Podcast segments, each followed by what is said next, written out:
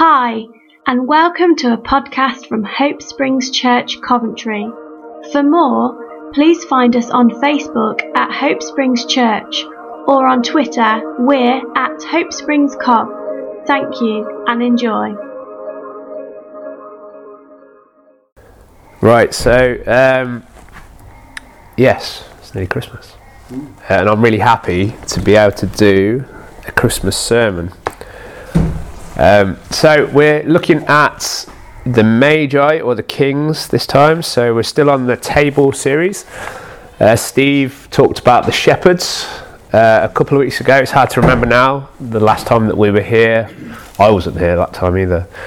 So it's been quite a while. But I'm talking about uh, the Kings.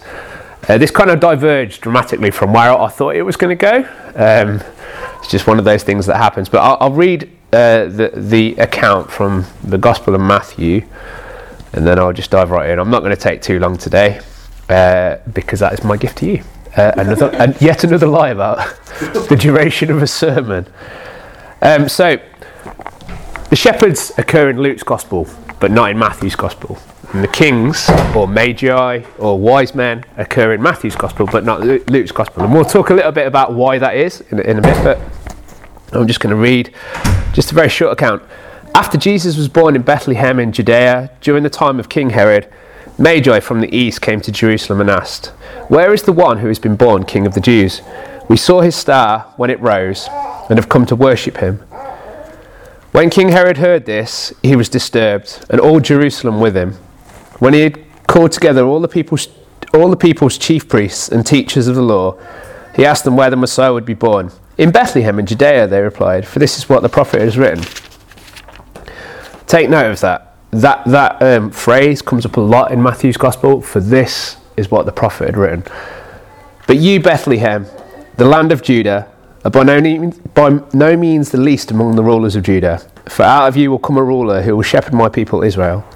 Then Herod called the Magi secretly and found them from the exact time the star had appeared. He sent them to Bethlehem and said, Go and search carefully for the child. As soon as you find him, report to me so that I may go too and worship him. After they had heard the king, they went on, they went on their way, and the star that they had seen when it rose went ahead of them until it stopped over a place where the child was. When they saw the star, they were overjoyed. On the coming to the house, they saw the child with his mother Mary. They bowed down and worshipped him. They opened their treasures and presented him with gifts of gold, frankincense, and myrrh. And having been warned in a dream not to go back to Herod, they returned to their country by another route. Um, yeah, so talking about the kings, we could do this in many different ways. I still uh, have Steve's message from a couple of years back about going back a different way that kind of resounds in my head. So I'm trying not to just reproduce Steve's sermon from a few years ago. Um, but it's funny, when I sat down to prepare this, kind of there's quite a few themes that that we have or haven't been looking at recently. So there's the invitation, there's the table, and then of course it's Christmas. And so we're in the period of Advent, and all these things kind of, I feel like they collided in a really good way. Uh, so I am actually going to try and hold in tension all of these different aspects. So Advent is about waiting. It's from the Latin adventus, which, which literally means to anticipate. Um, waiting for the arrival of Jesus. That's what Advent is. It's about the, the first coming of Jesus, but also the second coming the resolution of all things. And we've been talking about the table, Jesus being that location of welcome and reconciliation. And obviously, that in mind, the incarnation is the perfect example of that. And then we've also been talking about the invitation, which overlaps massively with the table, obviously. But Jesus invites us to come. All of our Christmas carols, come, let's adore him, come, behold him, come, they told me. And, and I love that, that it all kind of overlaps in this wonderful way. It creates this constellation, a deliberate pun on the star, um, of these ideas that kind of orbit one another. Because we, we dumb it down, we make it cute, we, we, we make it trivial, the, the advent of Jesus. But it's the titanic shift in the universe. It is the ground zero of everything changing forever. Um, this was the moment that, that God all along was moving towards, and this is the pinnacle. And then it unfolds further from there. The birth of Jesus inaugurates something, He becomes the central focus of the whole world. He becomes the table of God set for the nations, for the entire universe, for all of creation. That baby in that manger is the focal point of everything. And it's not just that the gaze is beckoned or even compelled to look that way, it's that all of in the entirety of creation, its hopes and fears were met in that night. Yeah. And it's so ridiculously cosmic in its scope that we struggle to have language about it. But we have an inkling, we have a hint, we have a notion that it is that important because the nativity story is told in every school hmm. in the whole of Christendom. Hmm. It's, it's a story that just won't go away. Hmm. It will never leave us. It's seared into the public consciousness of what is pretty much a post Christian world. Everybody knows it. it. The story has outlasted everything that would seek to silence it. Yeah, cool. And just from that, it's a tease that this is important. Everyone is invited to that. It is the message of good will and joy to all men.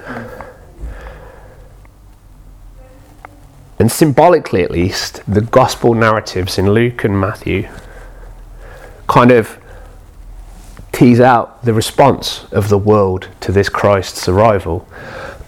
Excuse me. Because everyone, knowingly or not, has been waiting for that moment. The turning of the ages, the change of everything, the inauguration of a new eon. The invitation to be reconciled to the creation, to be reconciled to the Creator, to live lives that have finally discovered their true purpose and meaning in God made flesh in the incarnation. So let's talk about waiting, because that's what Advent is. We're always waiting, waiting for something. It could be something as uh, banal as waiting for the weekend. If you talk to your colleagues at work, it's nearly Saturday. Oh, it's Wednesday. We're now halfway there. Oh, it's Monday. This is the day that I don't. I grumble about everything because it's the furthest from the weekend, the anticipation of arrival. Could be waiting for the next paycheck. How are we going to afford this? How are we going to pay our bills because I don't get paid until then? Could be waiting uh, for bedtime. Will the kids just go to sleep? I am so tired. Could be waiting for a birthday. It could be waiting for Christmas, like we're doing. Could be waiting for the holidays. You know, how many days have you got left at work? Oh, I'll finish on Friday. You know, great. Could be something that we've been working towards. so, like the invitation project, we've got the date that you're going to release it. We're waiting for that date so we can drop it and probably not think about it for a few days at least. Or it could be something that we're hoping for. Will this ever happen? It can be a definite hope, like in five or six days, this will happen. Or it could be something maybe less tangible. Maybe one day this thing will happen. I'm waiting for an opportunity. I'm waiting for the stars to align. I'm waiting for my ship to come in, my chance to come, my hopes and dreams to be fulfilled. I'm waiting to feel well. It seems like forever ago that all four of us in my house were well, like one by one. Like we've been ill, and it's like this revolving door. I'm, I'm waiting for a good night's sleep. You know, waiting to give. When was the last time they had ibuprofen? It's been four hours. When can we next give it? What, what about the amoxicillin? Yeah, uh, no, that's at dinner time. I'm waiting. Yeah, but her temperature's gone up. Can we give us? No, we've got to wait. Waiting in A and E. It's a four-hour wait. Waiting to see in anticipation. Is Sarah going to have another night terror because her temperature's over 41? Is that going to happen? Wait to find out if Emma's going to vomit in the night, which is a delightful experience. I slept in a camp bed to be nearer because no one wants to be on their own when they're sick, but you never want to be the person with the person being sick. Bucket right by my head. Delightful way to wake up in, at 3 a.m. Um, waiting for the doctor to call back. Waiting for 111 to try and get back to you. Waiting to see if an inhaler's had any effect on their breathing. Waiting in the expectation of a good night's sleep about something. Advent is about waiting, and we all know what it is to wait. It's a, a, a universal experience. We're always waiting for something, whether it's something uh, ridiculously small in the scheme of things, or whether it's something that you will stake your life on it. It's going to change your future forever. Maybe it's the, the waiting to see if things get better. You know, some conflict, some uh, difficulty like Christmas time. That's that famous time of having family around a table. Is it going to be awkward? Mm-hmm. Is my uh, Daily Mail reading relative going to say something stupid that I'm going to have to put down or like grit my teeth over? Waiting. But the thing is, it's all about Jesus. Jesus plus nothing, as we've said. We're waiting for something, but in actual fact, the thing we're really waiting for is Jesus. As the carol says, the hopes and fears of all the years are met in thee tonight. So we have this idea of waiting and hope, but hope's fulfilled in someone. It's not a nebulous thing. It's not intangible. It's not something you can't have a relationship with. It's a person that you can interact with, that you can have dialogue with. So, waiting. And so, I'm supposed to be talking about the three kings. How we got the idea that there was three kings. It's because there's three gifts, and we, we thought that no one would want to be embarrassed and turn up without a gift because that's just not cool. So there's three kings. And we pretend that they're kings because they bought gifts. It's a bit of circular logic in our history. They're called Magoi or Magi. We've all heard this now, we're all familiar. This is where we get the word magic from and all that. Um, and, and, talking about these guys could go in many different directions. Uh, we could do something a bit edgy about that kind of magic thing. We could do some Harry Potter illustrations, which I'd quite like. Um, we could talk about the inclusivity of Christmas. That's, that's really in line with the table. Uh, so we've had the shepherds, which could either be the poor or the outcast, or they could just be the regular folk that have been dispossessed of their lands and they're now having to work um, for other landowners. And then, you know, that's Luke, and his gospel is all about the social levelling of everything. You know, that's where you get Mary's Magnificat talking about the levelling of society in an economic way. And then we have Matthew's one, which is all about King Jesus. It's all about establishing Jesus is the guy who runs, who governs, who leads the kingdom of God. So, you know, Matthew's gospel is set up, it's got five discourses of Jesus, five teaching sections, which evokes kind of the Pentateuch. Um, he's at pains to talk about Jesus in Mosaic terms. Um, and so, of course, if you're going to talk about King Jesus, then you need kings to visit him. You need royal dignitaries coming from the nations. So it's inclusive. You have the last, the least, the lost, the little. You have the kings, these grandiose people coming from afar. Um, but we're not going to talk about that. Um, you know, what I want to talk about the kings is that they're being invited to witness the fulfillment of hope. The Nativity is the beginning of the end of the waiting, not just for those people who are clued in on what God is doing, but for those people who have no clue what has been unfolding in the nation of Israel for 3,000 years. Yeah. The Magi. Jesus is the end of the waiting. Jesus is the fulfillment of all of the promises of God. Jesus is the yes and amen to the massive promises of God that are cosmic in their proportions. And these things were spoken by the prophets in that nation, but for the entire world. Matthew is at constant pains to keep referencing the Old Testament. He is saying, look, Jesus fulfills this. Just flick through the Gospel of Matthew and you'll see it time and again. Even some really dodgy references where Matthew picks some random verse and says, yeah, this means that. And it clearly doesn't, but you know, Matthew, he would not pass his theology degree. So you've got waiting. We have the, the Magi. and then we have the stars. We have to talk about the stars because in the invitation, their invitation was written in the stars. We have to talk about stars.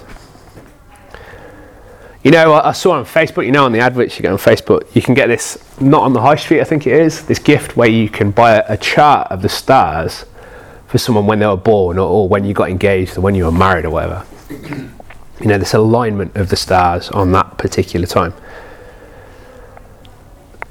now, I'm not sure that Matthew was a qualified astronomer because the way he talks about the rising of stars does not satisfy any principles of physics whatsoever.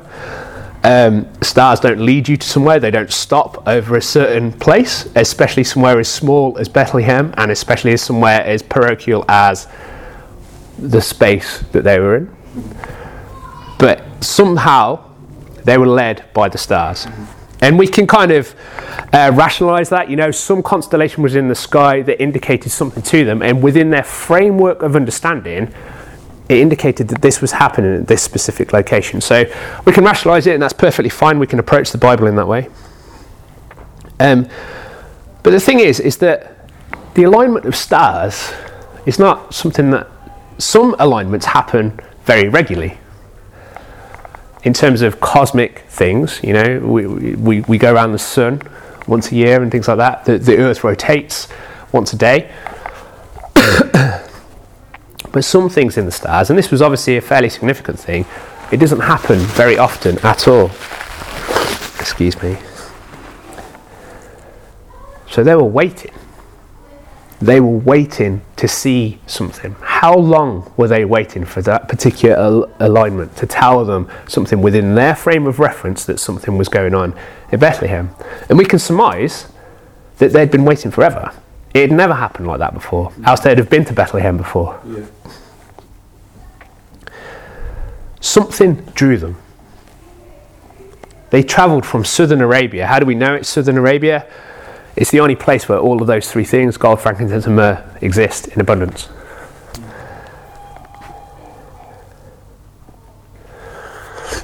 But something drew them, something told them that it was going on within their frame of reference. At one point during my A levels, I considered being an astrophysicist. I applied to Birmingham University to do it as a degree. Um, thankfully, I didn't quite get the grades in physics to do it. Um, I don't think I'd have been very good at it. Uh, so in the end, I opted to do aerospace engineering at Cov, but still kind of that amateur kind of uh, astronomy dilettante in me. Uh, kind of veered towards space, and so my final year thesis, I managed to um, tangentially shoehorn in something to do with space, where I planned a mission um, from Earth to Mars because at the time of doing my degree, they'd just launched the Odyssey mission to go into orbit around Mars. Now, my degree, I did it from first principles, which means I just took the maths and created a theoretical model from maths to plan a mission from Earth to Mars. And it was very simplistic. Um, I didn't work in three dimensions in space, trying to navigate multi dimensional orbits and stuff is very hard math, which I just wasn't up to. Uh, but interestingly, like my my plan, my mission from launching from Earth to get to Mars orbit was only 60 days longer than the actual official NASA Mars Odyssey took, uh, which I was quite pleased about. Um, the Mars Odyssey mission took seven months to get from Earth to Mars. and it had to be launched at an opportune time because Earth and Mars don't orbit the Sun at the same rate, nor do they orbit in the same plane.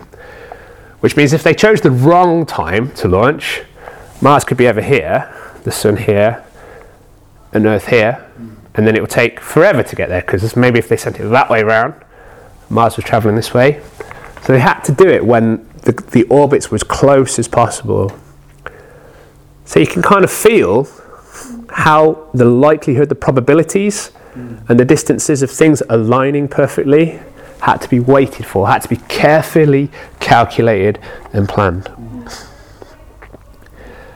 Calculating the alignment is one thing. Oh, I know when Mars is going to be the, the most opportune time for us to launch something there. Oh, it's going to be in 18 years' time. It means waiting. And this is our closest neighbour, a single planet that NASA had to wait for. I don't know if you remember 1986, anybody? I feel old. Halley's Comet.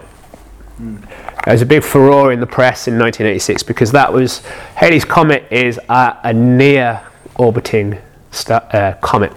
that comes through our solar system every 75 years. It is called a short period comet, as in it regularly comes past Earth and can be visible with the naked eye. The next time it will be visible, I remember it in 1986. It's going to be 2061, the next time it is coming by.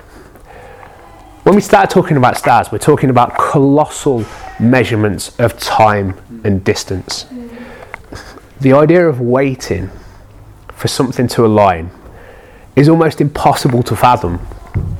And yet, Jesus fulfilled something for a group of people that didn't even know who or what his significance really was. but not just waiting for the stars to align. Let's just get really practical. If we surmise that they came from southern Arabia, which is modern day Yemen, how long would it take them to travel to Bethlehem? It's about 2,200 kilometres. Thank goodness for Google Maps. for context, that's the same distance from Coventry to the North Pole.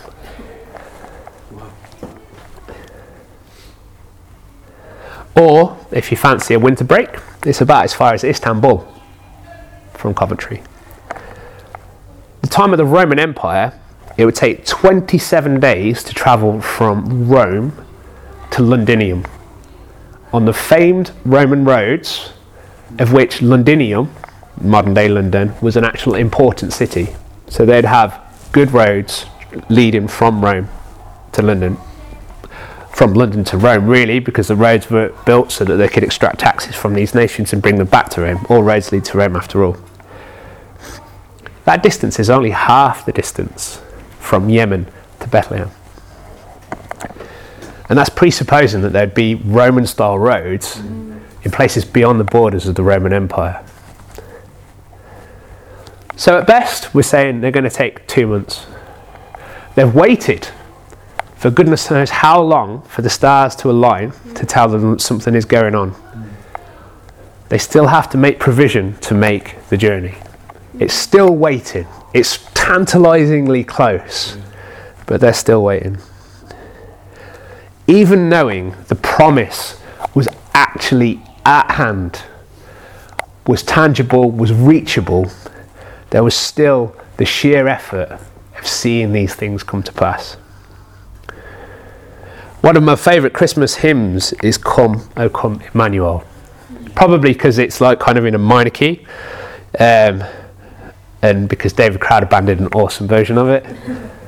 And this speaks of the waiting of Israel for her promised deliverer. Hundreds and hundreds of years, Israel waiting for the consolation. And yet he came in a form that they did not recognize. The promise was fulfilled in Jesus, and even after his whole life of ministering in that nation, of testifying and witnessing to himself and the Father, people still didn't get that he was the fulfillment of all of these things. Tantalizingly close. Tantalizingly close. A baby in a manger? How is he the deliverer? Bethlehem?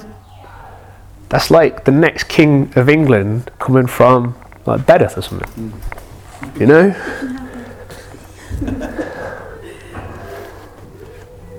He wasn't a royal prince. He wasn't an avenging rebel. He wasn't leading Israel into a golden age of prosperity as they thought. But more bizarrely, more potently, it was Yahweh Himself stepping into history in a, in a tangible form to make things right. As Sleeping at Last says, all of darkness was being rewritten into a work of fiction in what Jesus did. The incredible promises of God, going all the way back to the beginning of Genesis I will make you, Abraham, a nation, and you will bless the nations. I make you this promise. Thousands of years later, that promise is coming true in that stable in Bethlehem that night. And the Magi are a key part of this fulfillment. They play a key part in the story because, of course, Jewish shepherds are going to be invited. They're Jews after all. He is their promised Messiah. So even if they feel out, they're still on the inside track because they're of the ethnicity of the chosen. But the thing is that the promises of God said all nations. Yeah. Before Abraham was even a Jew, it was all nations. And then if you read things like Isaiah or Psalm 72, kings will come and bow to you. Can you imagine the distance of time between when the psalm was written or when Isaiah prophesied. And when these guys from Yemen made their way to Bethlehem? And yet they were part of the fulfillment of the promises that they didn't even know about. They were part of that story. The Israelite hope was that kings would be compelled, probably by force of arms, to come and bow to their Messiah. And yet the Magi had their invitation in language that they understood, not in Hebrew script or some Semitic script, but it was written in the stars, as the invitation says. The message was written specifically to them in a format that they'd understand, that fit in with their understanding and conceptualization of the, of the universe and they were invited and they fulfilled a very key part of the promise that they would come into witness as well. I'm coming to finish now. This probably wasn't very short at all, was it? Um, the invitation of Christmas is to come to the manger. The invitation is not to receive the answers to our hopes and dreams per se. Will I get a good night's sleep tonight? Who knows? In this life, we wait. We all wait. We always wait. We wait for our sick kids to get better. We wait for our paychecks. We wait for the weekend. Our hope would be that our kids would never be ill. But we wait in hope for their wellness when they are ill. Instead, the invitation is not to receive our hopes and dreams per se. The invitation is to meet the promise making, promise keeping God. The one we hope in is good. How do we know this? Because when everything's at stake, he steps into the situation in the most vulnerable way he can. Everything was at stake for the nation of Israel. In 70 short years after the birth of Jesus, the entire nation would be razed by the Roman Empire to the ground, not one stone left on another in Jerusalem. Everything was at stake, and he became a baby. The Lord of all the universe became a child. How do we know that he's good? Because he puts himself on the line. Yeah. The one we trust is good. He is faithful. He kept his promise from the start of Genesis all the way through the laborious 66 books of the Bible to get to Matthew and be born. We do not hope, as the Bible says, for what we can see. Instead, we hope in the one, the only one who can sustain such hopes. And it is in unexpected ways that our God delivers on these hopes. We come to Him, not to the hope that we want to see fulfilled. We come to Him, and He fulfills hopes. Our God is good. He does not coerce us into His love, He does not force the kings to bow. At no point was there a threat issued in the stars? You better come or else. His presence was enough for them to travel, for them to wait, and for them to bow. The weightiness of His glory is sufficient for them to bow down. So, all of us who are waiting,